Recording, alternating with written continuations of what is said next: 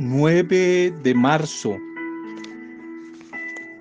Vitaminas espirituales y para la vida que nos siguen alimentando y nutriendo en este tiempo de caminar cuaresmal. Que no se te olvide, tiene un objetivo, llegar a vivir, experimentar y una vez experimentado, celebrar la Pascua la Pascua, el triunfo de la vida sobre la muerte, el triunfo del amor sobre el odio, que es lo que en su amor Dios a través de Jesús nos regaló, es lo que llamamos la Pascua. Vitaminas, vitaminas para este día en el caminar cuaresmal. Cuando más contento está el corazón humano, es cuando late de amor por los otros. Cuando más contento, más feliz está el corazón humano, el tuyo y el mío, es cuando late, late de amor, de amor, de fraternidad por los otros. Nadie tiene mayor amor que este, el que ponga su vida entregue su vida por sus amigos. Juan 15, 13. Juan 15, 13. Saludo a tu vida a esta hora. Bienvenidas y bienvenidos, cada uno de ustedes, mujeres, a ustedes hombres. Saludo allí, bendición a tu familia, Saludo allí a tu comunidad, a tu grupo, a tu trabajo, muchos haciendo trabajo en casa, que sea un tiempo también del, trabajo en casa, de retiro, de espiritualidad, en medio, lo sé, de las extensas horas de, labor ahí, pero un, un espacio, saca un espacio para interiorizar, para espiritualizar la vida, la vida para que encuentre más sentido. Saca un tiempo allí desde el trabajo en casa para meditar, porque si no te vas a fundir y te vas a cargar. Saludos a cada una de sus empresas, negocios. Seguimos orando por las dificultades que atraviesan muchos por estos días. Todavía no lo olvidemos. Se habla de vacuna, pero la pandemia continúa. El virus sigue por ahí flotando y rodando. Saludos, saludos, oración, intercesión por todas las necesidades, tantas necesidades que estamos atravesando por estos días. Oramos, intercedemos unos por otros. Damos hoy gracias a nuestro buen Dios, al Dios de la vida, al Dios de la esperanza, por todas las personas, mujeres y hombres, cumpleañeros en este día, por cada uno de los que valoramos, recordamos, celebramos, celebramos, compartimos, nos gastamos y desgastamos, muy a pesar de nuestras imperfecciones, queriendo prestar un servicio a los demás. Por eso celebramos la vida, la vida que desde Dios vale la pena lucharla, vale la pena seguirla disfrutando. Vale la pena seguirla valorando. Un feliz día, un feliz cumpleaños para mujeres y hombres, para los diferentes aniversarios en este día, pareja, empresa. A veces por ahí me cuentan que una oración, un saludito para mi colegio que está de aniversario pues bueno, para, para varios colegios, como el colegio el Liceo Belalcázar, en su aniversario, un saludo para ellos. Bueno, para diferentes aniversarios, la Pascua, el recuerdo, que en este día partió alguien cercano, conocido, amado a la casa del Padre. También hoy nuestro recuerdo y nuestra oración por las familias que siguen en etapa de duelo, Celebramos hoy agradecemos al buen Dios, pidiendo que su bendición, pidiendo que su bondad, su compasión, su misericordia caiga, caiga, trayendo vino nuevo, vino nuevo, lluvia como en estos días que comienza el invierno, de paz, de salud integral, de sabiduría, en todas las personas hoy cumpleañeros y cumpleañeras. Bendiciones, bendiciones a sus vidas y vamos con este primer mensaje para este día. Titulemos el mensaje. Conozco porque siempre he sabido de tus heridas. Siempre he sabido de tus heridas, las conozco. Meditemos este texto de Pablo a los Corintios, segunda de Corintios 4, 7, 11. Segunda de Corintios 4, 7, 11. Pero tenemos este tesoro en vasijas de barro para que se vea que tan sublime poder viene de Dios y no de nosotros mismos. A veces nos vemos atribulados en todo, pero no abatidos, sufrientes y perplejos, pero no desesperados, perseguidos, pero no abandonados, derribados, pero no destruidos. Pues a nosotros, los que vivimos siempre, se nos entrega a la muerte por causa de Jesús, para que también por su causa, por su vida, fluya en nuestro cuerpo mortal su bendición. Segunda de Corintios 4, 7, 11, qué texto tan hermoso. Conozco de tus heridas, siempre he sabido de tus heridas, el, el título del mensaje se habla de cierto fábula que cuenta la historia de un campesino que transitaba todos los días un largo camino desde su casa hacia el río, con un palo encima de sus espaldas. Allí cargaba de ambos lados dos vasijas que transportaban agua.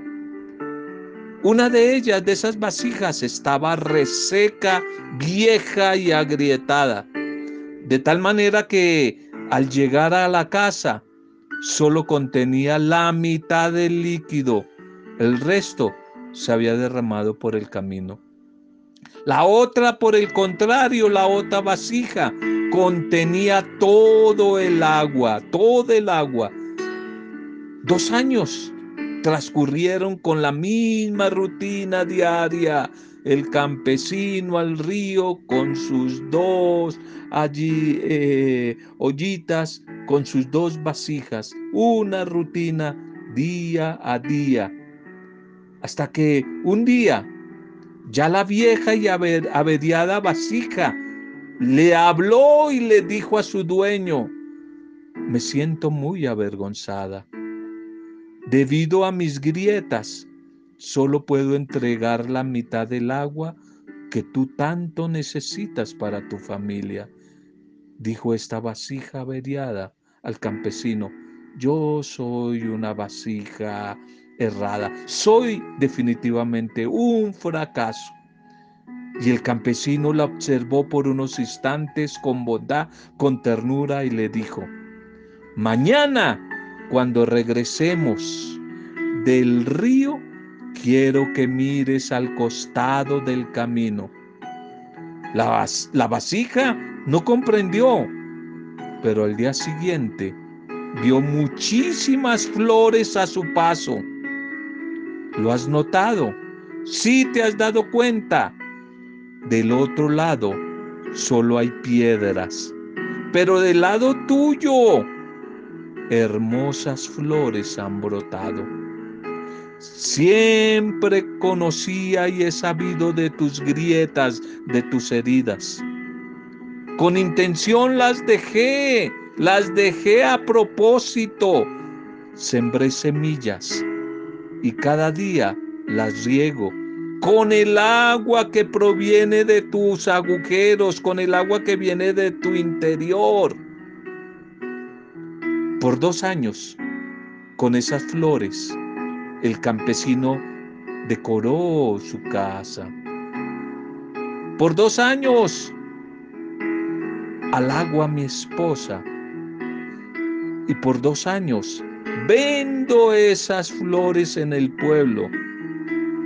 Le dice el campesino a la, a la ollita, a la vasija agrietada.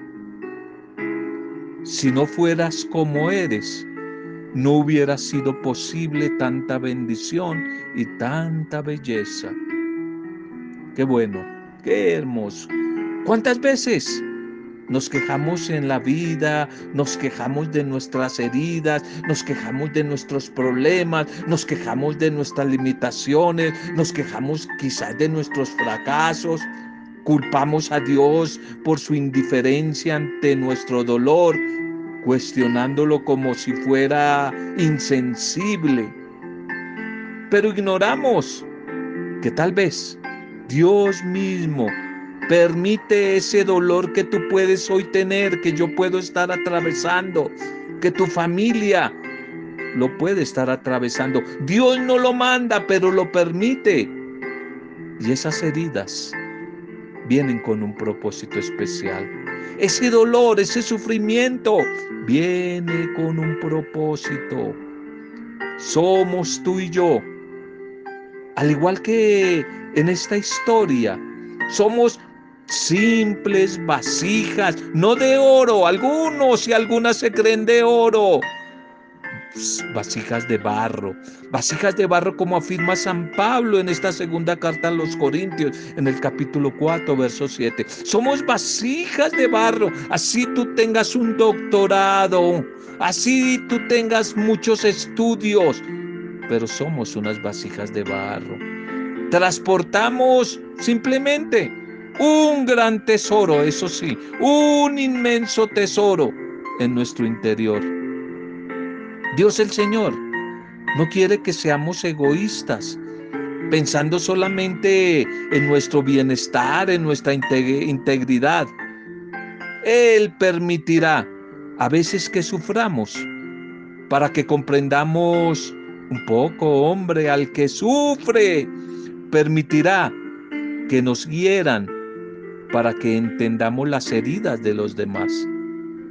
Él va a permitir que nos derramemos a veces en lágrimas, pero son esas mismas lágrimas las que regresarán, las que regresarán en nuestros caminos, haciendo que ese camino se convierta como en la historia, acompañada de flores. Total. No lo olvides, no lo olvides. La próxima vez que se agriete tu alma. No mires la herida. No mires y juzgues y condenes a quien te lastimó. Por el contrario, confía en Dios. Confía, cree, espera en Dios. Él sabe lo que hace. Mira a tu lado y prepárate para cosechar las flores están cerca, las flores están cerca. Prepárate para cosechar las mejores flores que a partir de tus sufrimientos y de tus heridas, Dios en su amor ha regado en tu vida. No lo olvides. Una herida es una ventana abierta del corazón, por donde puede entrar el rencor o puede salir también el amor, el perdón y la bendición. Tú decides, al final tú decides, te lo repito. Un problema, un sufrimiento, una herida, quizás la que hoy tú tienes, tú que me escuchas, es simplemente una ventana abierta, la ventana abierta del corazón, por donde puede entrar el rencor, pero también puede salir el amor, el perdón, la bendición. Tú decides qué escoges. Tú decides. Vámonos para nuestra liturgia en este día. Nuestra liturgia en este día. Titulémosla. Disponibilidad total para perdonar. Disponibilidad total para perdonar. El primer texto, Libro de Daniel, el profeta Daniel, que significa Dios es mi juez. Daniel capítulo 3, 25, 34, 43. Daniel 3, 25, 34 al 43. Tal vez la mayor dificultad de la esclavitud, de la opresión del pueblo de Israel bajo los griegos, consistió en el riesgo de que Israel se apartara, abandonara la fe en el Señor Yahvé, debido a la agresividad ideológica a la que era sometida y a las acciones de persecución de los opresores. En días tan difíciles como los que vivía el pueblo, la oración de Azarías va a recordar que lo único que salva al pueblo es el reconocimiento de la grandeza de Dios y la confesión humilde de las propias culpas. Un interesante proceso quizás a través de esta primera lectura, proceso de conversión, es el que nos describe en esta primera lectura Daniel, la oración de Azarías, que tal vez es comparable a la planeada por el hijo pródigo, allí en el Evangelio de Lucas, cuando se dio cuenta del grave error que había cometido al alejarse de la casa de su padre en la forma en que lo había hecho. Mientras que la oración del hijo pródigo es una oración individual. En esta primera lectura de Daniel, la oración de Azarías es una oración colectiva, de índole comunitario. Aunque no podemos negar que la figura del hijo pródigo representa también una colectividad. Por eso Azarías inicia su oración pidiendo a Dios que no desampare a su pueblo. Y para ello apela recordando la alianza que Dios ha hecho con los padres antiguos, con Abraham, con Isaac, con Jacob. Pero esta oración de Azarías es una súplica humilde. No tiene otro fundamento que la, buscar la misericordia de Dios, ya que Él se considera a sí mismo y a través de él, de Azarías, al pueblo, como poca cosa delante de Dios y delante de los pueblos vecinos también. Va a decir aquí Azarías, somos los más pequeños de todos los pueblos. Lo que creían que iba a ser fuente de poder y grandeza, resultó siendo causa de debilidad, de pequeñez y de desgracia. Así es el pecado. ¿Qué hacemos? Así es el pecado limita, empequeñece a la mujer, al hombre, a la familia, a la comunidad, al pueblo que lo practica. Así como el precio que tiene que pagar por su pecado es la dispersión, el secuestro, el destierro. Así también sucede en la mente, en el corazón del ser humano, de la mujer, del hombre pecador. Este anda disperso por la vida, desconcentrado, confundido, extraviado, sin sentido, sin rumbo. Es evidente que tal vez la descripción que está haciendo este relato nos está situando en el momento más crítico del exilio y de la diáspora judía. Recordemos que el haber perdido la posesión de la tierra prometida significaba para ellos estar alejados de Dios, desprovistos de la gracia de Dios, vivir sin la bendición de Dios, el no tener el templo. Era una clara manifestación del alejamiento, de la ausencia de Dios en medio de ellos y el no tener autonomía política. Se traduce como un abandono, una ausencia del rey. Recordemos que era a través del rey como Dios hacía efectivo su gobierno. La desgracia es total para el pueblo.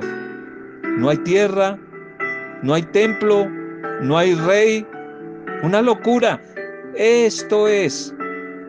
No hay bendición. Están viviendo sin bendición, sin bienestar. No hay presencia de Dios. No hay gobierno de Dios. ¿Qué es lo único que puede ofrecer el hombre en este momento? Su propia vida. Su propia vida, que en el fondo es lo que Dios siempre ha querido. Más que cosas, más que buscar chivos y a veces chivos expiatorios, ovejas, bueyes, carneros o cualquier otro de los tantos sacrificios. Han tenido que perderlo todo para por fin, por fin descubrir qué es lo que realmente es valioso, qué es lo más importante. Lo más importante es la amistad con Dios, la comunión con Dios. Definitivamente como dice el dicho, nadie sabe lo que tiene hasta que no lo pierde. La oración de Azarías continúa cuando este orante dice, acepta nuestro corazón arrepentido y nuestro espíritu humilde. Aquí quizás nos recuerda inmediatamente el Salmo de David, el Miserere, Salmo 51, 50 Gracias a este proceso de conversión, la conversión es un proceso. Lo fue en Lucas 15, en, el caminar espiritual del Hijo Pródigo. Aquí también y para ti, para mí, para todos, en este tiempo de cuaresma y todos los días. La conversión no es mágica inmediata, es un proceso, pero un proceso de conversión sincero, humilde. Que puede decir también, aquí como el orante, Señor, Ahora te seguimos de todo corazón, te respetamos y buscamos tu rostro. La conversión aquí descrita implica, por lo tanto, un antes y un después. Antes estaban mirando y caminando hacia el camino del mal, el mal alejándose del bien. Antes estaban en el camino de la maldición, de la oscuridad. Ahora están en el camino del bien. Ahora arrepentidos y reconociendo su culpa, su pecado, rectifican la dirección. Dan una vuelta, no sé si es así, unos dicen de 180 grados. Y comienzan a caminar hacia el bien, alejándose del mal. El salmo de hoy, el salmo de hoy que es el salmo 24. Este salmo de hoy podría asumirse como el complemento de esta primera lectura. Azarías ha cambiado su rumbo y con él todo el pueblo que andaba extraviado. Ahora tanto ellos como hoy nosotros, tú y yo, en este tiempo difícil, en este tiempo de la cuaresma en medio de la pandemia, tiempo en que el Señor a través de su iglesia nos está pidiendo que revisemos nuestra conducta y que sigamos caminando en pos de Dios, de la vida, del Dios de la vida, del amor, del perdón, de la compasión. Nos deberíamos apropiar de estas palabras del orante. Enséñame, Señor, tus caminos Instrúyeme en tus sendas. Haz que camine con lealtad. Enséñame. Enséñame, por favor, Señor, porque tú eres mi Dios. Tú eres mi Salvador. Tú eres mi Dios, eres mi Salvador.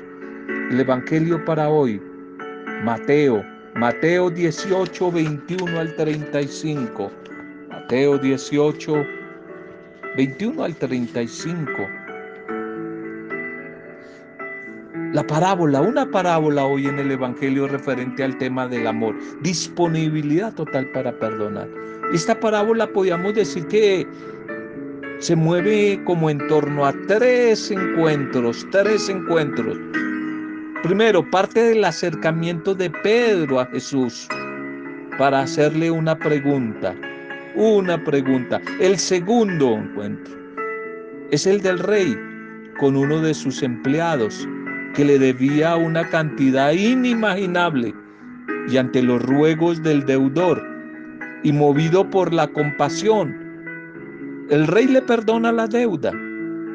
Y el tercer momento o encuentro plantea el encuentro preciso, el encuentro del recién perdonado, que se le perdonó mucho con uno de sus amigos, de sus compañeros, que le debía una cantidad irrisoria, una chichigua, diríamos nosotros, una chichigua. La actitud del primero es de una dureza de corazón sorprendente. Excluye cualquier asomo de compasión, el acabando de recibir ayuda y compasión. Al enterarse el rey, deshace su decisión inicial y aplica la ley al deudor. Ante la pregunta inicial de Pedro, la parábola da una respuesta concreta, elocuente. El cristiano beneficiado por el perdón divino debe tener una disponibilidad total para el perdón. Lo novedoso quizás es que de acuerdo con la última frase, Jesús el Señor asegura que el perdón del Padre está condicionado al perdón que demos al hermano. Guárdalo, guárdalo. El perdón del Padre para ti, para mí, para nuestras familias está condicionado al perdón que tú y yo y todos demos al hermano. A veces tenemos la tendencia a reducir el perdón simplemente a un asunto íntimo que sucede entre dos partes. La parábola insiste en que por el contrario, el perdón es un dinamismo que procede de Dios y que tiende a crear una sociedad en la que prime lo humano, lo fraterno y se superen todas las divisiones, injusticias que caracterizan nuestro mundo. Este Evangelio de hoy bien puede ser asumido en este tiempo de cuaresma como la respuesta de Dios a la súplica de la mujer, del hombre. Sería fácil pensar en Dios dirigiéndonos la palabra de este modo. ¿Quieres que te enseñe mis caminos? ¿Quieres que yo te los enseñe? Pregunta Dios. Pues bueno, entonces empecemos por el principio. Y lo primero que debes hacer es aprender a perdonar. El camino de la vida es el camino del amor. Y el reto del amor es atrevernos a perdonar. El camino del amor, el reto del perdón. Y para transitar por él sin volver la vista atrás. Es decir, sin añorar los tiempos pasados de pecado, de error, lo primero que debemos hacer es ya hoy, hoy, abrirle espacio a una actitud de reconciliación y de paz. Y esto es lo que significa el perdón, tal y como lo plantea el texto de hoy. No se trata de un acto aislado, sino de una actitud constante no es un asunto de un ratico de cuaresma, de un viernes de vigilia. Es desde la vida entera. Es un estilo de vida. El estilo de vida nacido perdón y reconciliación.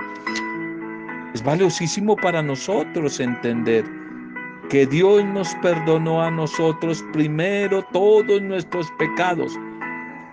Y este perdón es la razón de ser de nuestra vida y la razón de ser de nuestra relación, de nuestro perdón a los demás. Como va a decir allí el Salmo que también es precioso, Salmo 103, 102 en el versículo 10. El Señor no nos trata como merecen nuestros pecados. Igual debemos actuar nosotros con los que nos ofenden. Esta parábola de hoy, la que eh, utiliza, emplea el Señor Jesús para explicar este asunto, no da pie a dudas. Es evidente que la misericordia es un asunto no solo de, templo, de doctrina, de dogma, eh, no es un asunto teológico, catequético, sino de simple, simple sentido de vida, simple sentido común. Como lo dicen por ahí el dicho popular, uno recoge de lo que siembra. Si tú y yo hoy sembramos perdón y reconciliación, eso vamos a recoger más adelante. Increíble que en un mundo, en un país como el nuestro, cada día más polarizado, más dividido, mucha gente llamada creyente, muy fanáticos, quieren es guerra, guerra y venganza contra los que cometieron error en el pasado. No quieren vivir la palabra del Señor. Quieren es sangre, venganza, guerra, quieren más división. Pero dice que son creyentes y acuden al templo. Se lo pasan muchos de ellos y de ellas en el templo. Pero quieren es guerra, violencia y no paz, no reconciliación, no perdón, no perdón. Bueno, necesitamos seguir orando por ellos para que de verdad, por fin, ojalá antes de que se mueran, sean llamados al encuentro con el Señor y van a ser juzgados por eso, por no trabajar por la paz, por el amor y el perdón. Ojalá que antes de que se mueran, si van al templo, hombre, que tengan un encuentro personal con el Señor, que se sientan amadas, amados, perdonados, reconciliados por Él y que levantados en el Espíritu para salir de allí a trabajar por el perdón, por la reconciliación de todos. No sigamos metiéndole más guerra a este país y al mundo. Guerra a través de pensamiento político, ideologías políticas y también pensamiento, ideología religiosa en guerra a estas alturas peleando por las iglesias. Ay, que usted no es cristiano, que usted es adventista, que usted no es católico, que usted da, da, da. Y guerra y guerra. ¿Cuál es el evangelio entonces que decimos creer? ¿Cuál es el evangelio que decimos seguir? ¿Cuál es ese evangelio, por favor? Esta parábola, el tema de hoy sobre es una orden, un imperativo, el perdón. Si tú quieres recibir perdón de Dios, reconciliación de Dios, bendición de Dios, hombre, pues hay que perdonar, no hay de otra. Hay que perdonar. Hay que perdonar, hay que buscar, construir caminos de reconciliación y no más guerra en las familias. No más guerra. Hay gente que en las familias, en vez de ayudar a apagar el fuego, le meten más cizaña, le meten más candelada. Pero lo curioso, pero triste y da pena con los que son ateos y están alejados de Dios. Mucha de esa gente que le echa cada vez más cizaña y más fuego a la hoguera son creyentes, llamados creyentes entre comillas gente de templo, gente que no se pierde ningún rito ni acto piadoso. Bueno, ¿qué vamos a hacer, Señor? Solamente que tú nos ayudes transformando nuestro corazón. Démosle gracias al Señor por este día, por la palabra, por el mensaje de hoy. Padre, gracias por tu palabra. Gracias por este día. Gracias por tu mensaje que tu espíritu lo haga eficaz, efectivo en cada uno de nosotros. Primero, transformando nuestra manera de pensar, nuestra manera de sentir, nuestra manera de hablar y nuestra manera de obrar, Señor. Hoy tenemos que reconocer, Señor, que tú has hecho grandes cosas por mí y por todos nosotros. Si miramos hacia atrás y vemos nuestra vida en el pasado, durante mucho tiempo, cuando caminamos equivocados, cuando tomamos caminos equivocados, caminos errantes, confundidos por tanta maldad, lleno de pesimismo, lleno de odios, de envidia, de resentimientos, de celos. Fuimos dejando que el mundo nos fuera atrapando en su red, red de esclavitud, red de enfermedad, de miseria, red de muerte. Hoy, Señor, a través de tu palabra, si nos dejamos mover por tu espíritu, vemos como poco a poco tú has ido haciendo de nuestra vida mujeres, hombres nuevos. Has hecho unas mejores personas. Sin embargo, Señor, el camino no es fácil, sigue siendo complicado, más en estos días. Las tentaciones están al día, las tentaciones siguen amenazando, acechando cada uno de nuestros pasos.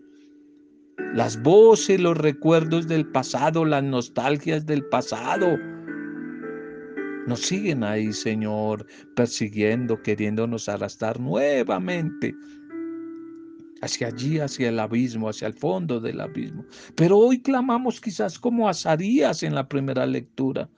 Hoy clamamos hoy a ti, Señor, pidiendo tu compasión, tu misericordia y declarando que tú eres nuestra fuerza, tú eres el sentido de nuestra existencia, tú lo eres todo, Señor, tú eres nuestra alegría, tú eres nuestra paz. En ti, Señor, hoy nos refugiamos de tanta inseguridad, de tanta maldad. Tenemos la certeza que todo lo podemos contigo, que nos fortaleces, que nos animas, que nos empujas, que nos alientas, Señor, que estás a nuestro lado, más estás dentro de nosotros. Contigo, buen Dios, no temeremos peligro alguno, porque tu amor y tu brazo nos sostienen. Seguiremos caminando en este tiempo de cuaresma con la mirada, con el corazón, con la vista fija en tu cruz, esa cruz que nos da vida, esa cruz que nos acompaña en nuestros desiertos, en la prueba, pero al final nos lleva al triunfo, a la victoria. Porque con tu sangre, Señor, tu sangre derramada allí en la cruz, nos has rescatado de la muerte, del sinsentido, del pecado. Por eso, mi buen Dios, Hoy te pedimos que nos regale la bendición, la gracia de tu Espíritu de poder perdonar, de poder perdonar al que nos ha hecho daño, al que nos ha ofendido, al que nos ha herido. Danos a través de tu Espíritu, tú puedes, quizás nosotros no, pero tú sí a través de tu Espíritu nos puedes regalar esa bendición de poder perdonar. Y una vez perdonando, Regálanos la bendición de experimentar la paz de la reconciliación, la alegría de ver tu rostro crucificado que hoy nos dice, perdonen, perdonen, porque no saben lo que los demás hacen. Yo te perdono a ti, porque tú no has sabido lo que has hecho. Gracias Señor. Gracias Señor. Bendice a nuestros enfermitos a las personas que están viviendo una etapa de duelo, los que se sienten solos y solas, a los desempleados, a los migrantes, a los tristes, a los desempleados, cada comunidad, cada familia, cada grupo, a cada persona que recibe este audio o la palabra por el medio que sea, que reciban, reciban de tu amor, reciban de tu bendición, Señor. Bendice a todos los que nos han pedido oración, que están pasando momentos duros por estos días. Gracias, gracias y tu bendición para todos los que hoy celebramos la vida, para todos, Señor, los que de una u otra manera valoramos, reconocemos la bendición de seguir viviendo. Que todos los que hoy, Señor, eh, tienen algún tipo de aniversario, puedan y podamos ser inundados de tu amor. Con acción de gracias y alabanza a ti, el Dios de la vida, a través del Espíritu Santo que es siempre santificador, siempre renovador, siempre intercesor, damos gloria y alabanza, adoración a ti, Padre en el nombre que está sobre todo nombre, Jesucristo, Jesucristo, Jesucristo es el Señor. En el nombre de Jesús el Señor, con acción de gracias y en alabanza, acompañados de María nuestra Madre, hemos compartido el mensaje de hoy. Amén. Roberto Samudio de día a día con la palabra.